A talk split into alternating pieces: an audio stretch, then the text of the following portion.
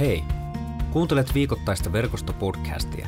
Verkosto on pääkaupunkiseudulla toimiva evankelis-luterilainen seurakuntayhteisö. Podcast on kuunneltavissa Spotifyssa, SoundCloudissa ja Apple Podcastissa sekä katsottavissa YouTubessa. Lisää tietoa verkostosta löydät osoitteesta verkosto.net. Hyviä kuunteluhetkiä.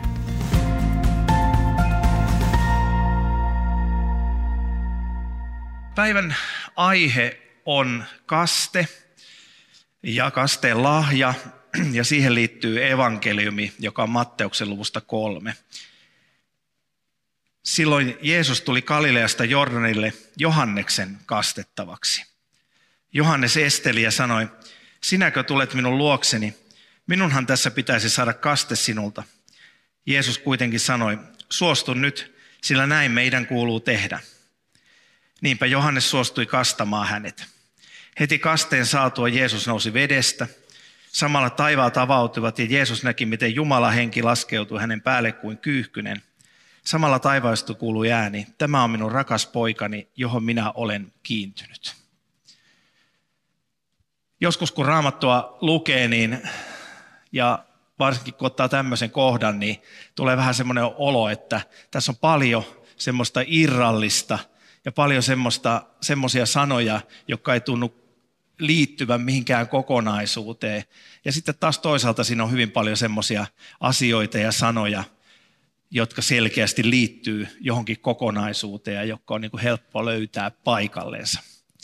Mutta jos katsotaan tätä raamatun kohtaa, niin tuo alkuosa varsinkin, niin se kuulostaa äkkiseltään vähän niin kuin ihmeelliseltä, että mitä siinä tapahtuu.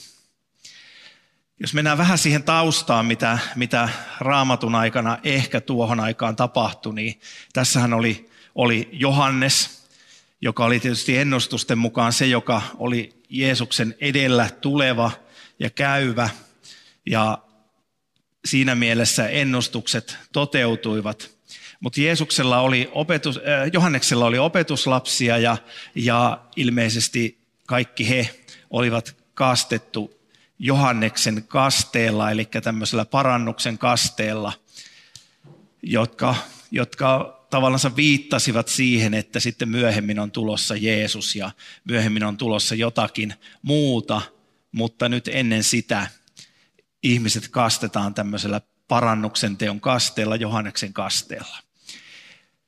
Tuohon aikaan todennäköisesti kasteita oli hirveän paljon erilaisia – että se ei mitenkään niin kuin poikennut siitä, siitä kokonaisuudesta. Oli tämä Johanneksen kaste, Johanneksen opetuslapsille. Ja sitten juutalaisilla oli ihan oma kaste myös. Juutalaisilla oli toki ympärileikkaus, joka toimitettiin kahdeksan päivän ikäisenä, mutta juutalaisilla oli myös käännynnäisille oma kaste, eli tuota, ihmiset, jotka varsinkin pakanat, jotka kääntyivät juutalaisuuteen, niin ottivat tämmöisen kasteen, ihan vesikasteen. Ja sitten tuohon aikaan oli varmaan hyvin paljon tämmöisiä lahkoja, ja tiedetään tämmöisiä pieniä kuppikuntia, joilla oli erilaisia pesuja ja kasteita, ja, ja jotkut kävivät jopa joka päivä kasteella, ja, ja joillakin oli kolme kertaa, ja niin poispäin. Eli kaste ei sinänsä ollut mitenkään niin kuin erikoinen asia – noin niin kuin ole olemassaololtaan, mutta, mutta jollakin lailla kuitenkin tässä tuntuu ihmeelliseltä, että mitä varten Jeesuksen, Jeesuksen nyt pitää mennä sitten kasteelle ja nimenomaan tälle Johanneksen kasteelle. Ja mä luulen, että noin sanat suostun nyt, sillä näin meidän kuuluu tehdä. Ne ehkä kuvaa aika paljon sitä Jeesuksen ajattelua, että näin oli profeetat ennustaneet ja näin kuului tehdä – ja se sisältö oli oikeastaan siinä Johanneksen kasteessa tämmöinen. No jos me katsotaan tämän päivän, tämän päivän maailmaa ja tämän päivän kristikuntaa, niin meillähän aina kiistellään näistä kasteista, että onko se nyt lapsikaste vai aikuiskaste. Ja, ja tietysti näin, kun ollaan luterilaisessa kirkossa, niin ollaan niin kuin lapsikasteen takana seisovia ihmisiä. Mutta mä ajattelen, että tuohon aikaan varmaan niin näiden tämä kastekeskustelu on ollut varmaan vähän moninaisempi kuin meillä, että meillä ei ole kuitenkaan kuin nämä kaksi vaihtoehtoa ikään kuin olemassa tähän keskusteluun, mutta tuohon aikaan näitä vaihtoehtoja on ollut varmaan hyvinkin paljon, mistä on keskusteltu ja minkälaisella kasteella ihmisiä on kastettu. Ja jotenkin musta tuntuu, että välillä, välillä niin kuin kasteesta on tullut ehkä tämmöinen enemmän niin kuin tämmöinen institutionaalinen juttu, varsinkin Suomessa, että lapset kastetaan suurin osa ja, ja, tuota, ja pitää sanoa, että vielä suurin osa lapsista kastetaan ja, ja tuota, se ei sinänsä välttämättä tunnu liittyvän mihinkään, mutta se on, se on perinne, se kuuluu jollakin lailla tähän. Ja se kuuluu jollakin lailla suomalaiseen kulttuuriin. Mutta samalla musta tuntuu, että kuitenkin sisältö on alkanut häviämään. Ei oikein tiedetä, että mikä, mikä sisältö tällä jutulla on. Ehkä se on enemmän tämmöinen nimenanto ja, ja ehkä se on enemmän nimenomaan just tämmöinen kulttuurillinen juttu. Mutta sitten se sisältö, sisältö on lähtenyt häviämään. Ja me ollaan aika taitavia kristittyinä tekemään tämmöisiä niin kuin instituutiojuttuja, rakentamaan tämmöisiä niin kuin rakennelmia. Ja sitten me ollaan aika taitavia myös kiistelemään näistä rakennelmista, eli, eli me ollaan helposti rakennetaan, rakennetaan tämmöisiä ihmeellisiä rakennelmia ja sitten kiistellään niiden sisällöstä – mitä niihin kuuluu ja miten se pitäisi tehdä ja miten, miten asiat pitäisi hoitaa.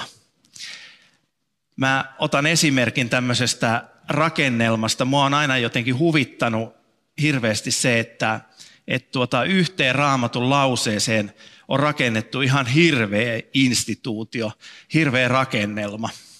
Ja se on Paavi Paaviin liittyvä rakennelma, katoliseen kirkkoon liittyvä rakennelma, kun Jeesus sanoi Pietarille, että, että tuota, tälle kalliolle minä perustan seurakuntani.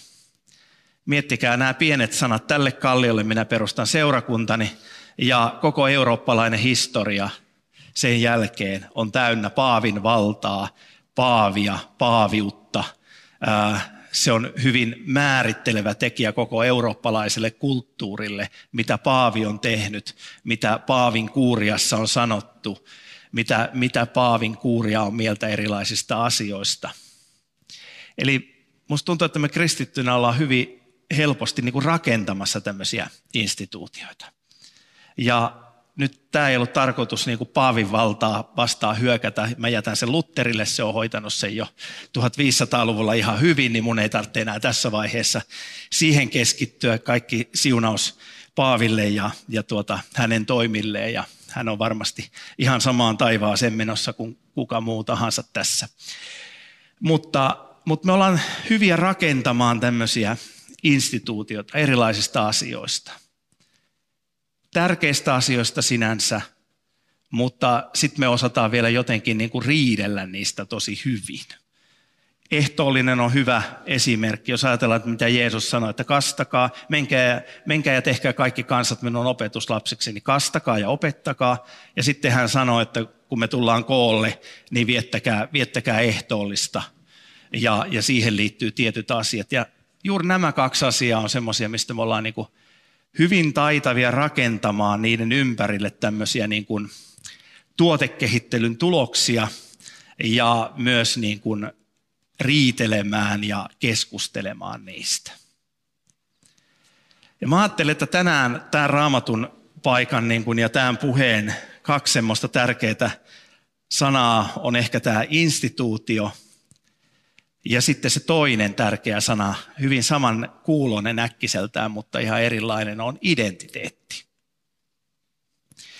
Nimittäin mä ajattelin, että tämä raamatun paikan ja koko kastekeskustelun, koko kristillisen historian, koko tämä, mitä me ollaan kristittyinä tässä maailmassa tehty ja minkälaisia rakennelmia me ollaan muodostettu, miten me ollaan onnistuttu kääntämään ja vääntämään Jeesuksen sanoja tai, tai tekemään niistä jotenkin ihmeellisiä – niin kuitenkin suurin vahinko on se, että jos kaiken tämän alle jotenkin häipyy se, mikä on tämän raamatun lauseen tai tämän raamatun kohdan loppupuolella, joka liittyy oleellisesti meidän identiteettiin. Tässä nimittäin on sana, että tämä on minun rakas poikani, johon minä olen kiintynyt. Ja vaikka keskusteltaisiin kuinka paljon kasteista, mitenkään kastetta vähettelemättä sinänsä, mutta vaikka keskusteltaisiin kuinka paljon mistäkin asiasta, niin kuitenkin tärkein on sanottu tässä lauseessa. Ja jos puhutaan kasteesta, niin kasteeseenkin liittyen tärkein on sanottu tässä lauseessa. Tämä on minun rakas poikani, johon minä olen kiintynyt. Eli se, joka koskee myös niin kuin mitä suurimmalta osin meidän identiteettiä ihmisenä. Että Jumala sanoo meille, että sinä olet minun rakas poikani, sinä olet minun rakas tyttäreni, johonka minä olen kiintynyt. Ja mä ajattelin, että se on niin kuin oleellista. Ja vaikka nyt on tämmöinen päivä, jolloin erityisesti puhutaan kasteesta, niin mun mielestä meidän ei tulisi puhua niinkään paljon niistä kasteista tai ehtoollisesta tai jostain muusta, vaan meidän pitäisi puhua entistä enemmän ja mitä suuremmilla kirjaimilla juuri tästä ajatuksesta, että mikä on meidän identiteetti, mikä on meidän syvin olemus ihmisenä. Ja mihinkä kaikki tämä viittaa. Mihinkä viittaa se, että Jeesus sanoo, että kastakaa ja opettakaa se viittaa nimenomaan tähän identiteettikysymykseen. Se, että Jeesus sanoo, että kun me tullaan yhteen, me vietetään ehtoollista, tullaan ehtoollispöytään, niin se viittaa oleellisesti tähän meidän identiteettiin. Se, että Jeesus perusti seurakunnan tai laittoi seurakunnan perustajat liikkeelle ja pyhä henki sitten perusti fyysisesti tuon seurakunnan, niin se kaikki viittaa tähän kysymykseen, mikä on meidän syvin identiteetti, mikä on meidän syvin kutsumus, mitä me syvimmiltään ihmisenä ollaan. Ja edelleenkään en vähättele yhtään näitä kysymyksiä, mistä niin paljon kristikunnassa keskustellaan, mutta kuitenkin se oleellinen löytyy tässäkin raamatun kohdassa täällä ihan loppupäästä. Mitä kautta se identiteetti lähtee syntymään meissä, että me ymmärrämme sen, että me ollaan Jumalan rakkaita lapsia, me ollaan Jumalan poikia, Jumalan tyttäriä, me ollaan Jeesuksen veljiä ja sisaria, mistä se lähtee syntymään, niin se on tässä kohdassa sanottu vähän ennemmin tuossa, kun puhutaan siitä, että Jumalan henki laskeutui hänen päälleen kuin kyyhkynen. Pyhä hengen kautta ja sen kautta, kun me otetaan Jeesus elämässämme vapahtajana vastaan. Sen kautta alkaa muotoutumaan meidän identiteetti. Sen kautta alkaa meidän sydämessä joku työ, eikä vain joku työ, vaan Jumalan työ. Ja sen kautta alkaa muodostumaan meissä se identiteetti, mitä me ollaan. Ja se on jotenkin äärimmäisen tärkeää, koska mä luulen, että jokainen meistä ihmisenä jotenkin kokee olevansa niin kuin vajavainen. Me koetaan usein, että meitä ei kuulla, meitä ei nähdä. Me koetaan usein, että me emme ole oikein mitään.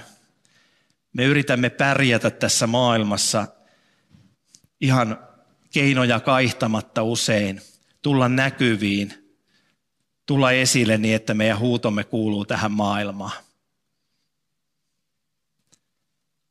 Ja kuitenkin kaiken takana on se, että meidän tulisi ymmärtää se, että mikä on, mikä on syvintä meissä.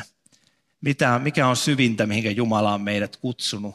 Ja sitä kautta me voidaan niin kuin rakentua ihmiseksi. Se on varmasti kasteen syvin olemus myös. Että meidät kastetaan, meille lahjoitetaan mahdollisuus tähän syvään identiteettiin meille annetaan se mahdollisuus, että me saadaan olla Jumalan lapsia, Jumalan rakkaita lapsia. Jumalan syvin identiteetti, niin kuin me lähes joka puheessa varmasti verkostolla sanotaan, että Jumalan syvin identiteetti on rakkaus. Ja rakkaus vaatii varmasti sen aina, että sille on joku kohde ja myös sen, että kohde myös rakastaa sitä, joka on rakastanut ensin. Ja siinä on jotain niin syvää, siinä on jotain sellaista, mistä kaikki alkaa rakentumaan meidän sisällämme. Ja siinä on jotain sellaista, johon meidän tulee aina ja jatkuvasti palata. Me ihmisinä helposti lähdetään menemään hyvin kauas siitä tai, tai rakentamaan identiteettiimme jonnekin muualle tai jonkun muun asian varaa. Ja vaikka me oltaisiin kristittyjäkin, niin meillä helposti käy se, että me lähdetään hakemaan suosiota tai, tai jotain ihmisten kehuja tai, tai jotain muuta jostakin muualta. Ja unohdetaan se, että mikä on se aivan ensimmäinen, mikä on se lähtöpiste, mihinkä meidät on kutsuttu. Ja Jeesus jotenkin käy tässä kohdassa edellä siihen lähtöpisteeseen ja alleviivaa sitä, että kun hänet on kastettu, niin hän on saanut tulla Jumalan rakkaaksi lapseksi. Hän on todellinen Jumalan poika, mutta hän on saanut tulla vielä konkreettisesti ikään kuin esimerkinomaisesti pyhähengen kautta Jumalan rakkaaksi pojaksi, jonka isä sanoo, että sinun minä olen mieltynyt. Ja tämä on se sama tie, mitä meidän jokaisen tulisi käydä. Tämä on se tie, jolle meitä jokaista kutsutaan Jumalan rakkaaksi pojaksi, Jumalan rakkaaksi tyttäreksi, kasvamaan ja elämään ja rakentumaan siinä identiteetissä, joka on tässäkin raamatun kohdassa monella tavalla alleviivattu. Se on se syvä kutsu. Se on se tie, joka alkaa siitä, että Jeesuksesta saa tulla meidän elämän vapahtaja. Jeesuksesta saa tulla meidän syntien sovittaja. Jeesuksesta saa tulla meidän rakkauden kohde, mutta meistä saa ennen kaikkea tulla Jeesuksen rakkauden kohde. Ja se on alleviivattu näissä viimeisissä sanoissa. Tämä on minun rakas poikani, johon minä olen kiintynyt. Rukoillaan. Rakas Jeesus, kiitos siitä, että sinä rakastat meitä. Rakas kolmiyhteinen Jumala, kiitos siitä, että sinä rakastat meitä. Sinä rakastat meitä moninkertaisesti luojana, lunastajana ja pyhittäjänä. Sinä haluat isänä varmistaa sen, että me rakkaina lapsinasi olisimme kerran kirkkaudessa ylistämässä sinua kaikkien pyhien kanssa. Sinä haluat varmistaa, että sinun rakkautesi, rakkautesi kutsu olisi totta meidän jokaisen kohdalla.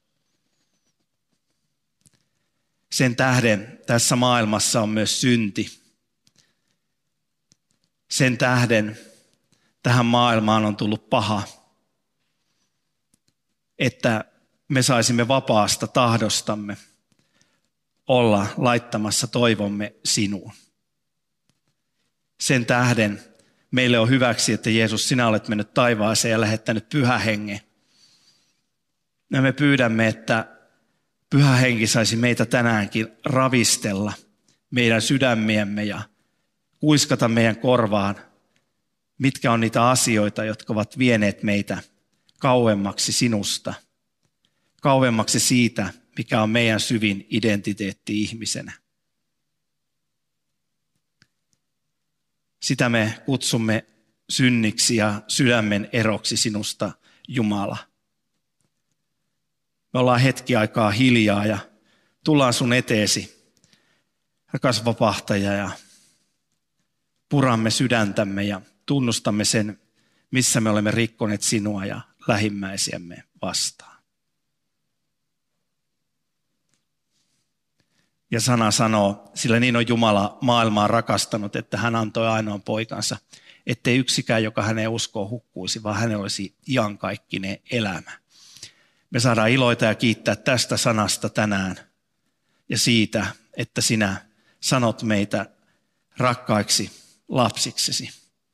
Sinä olet kutsunut meidät opetuslapsiksi.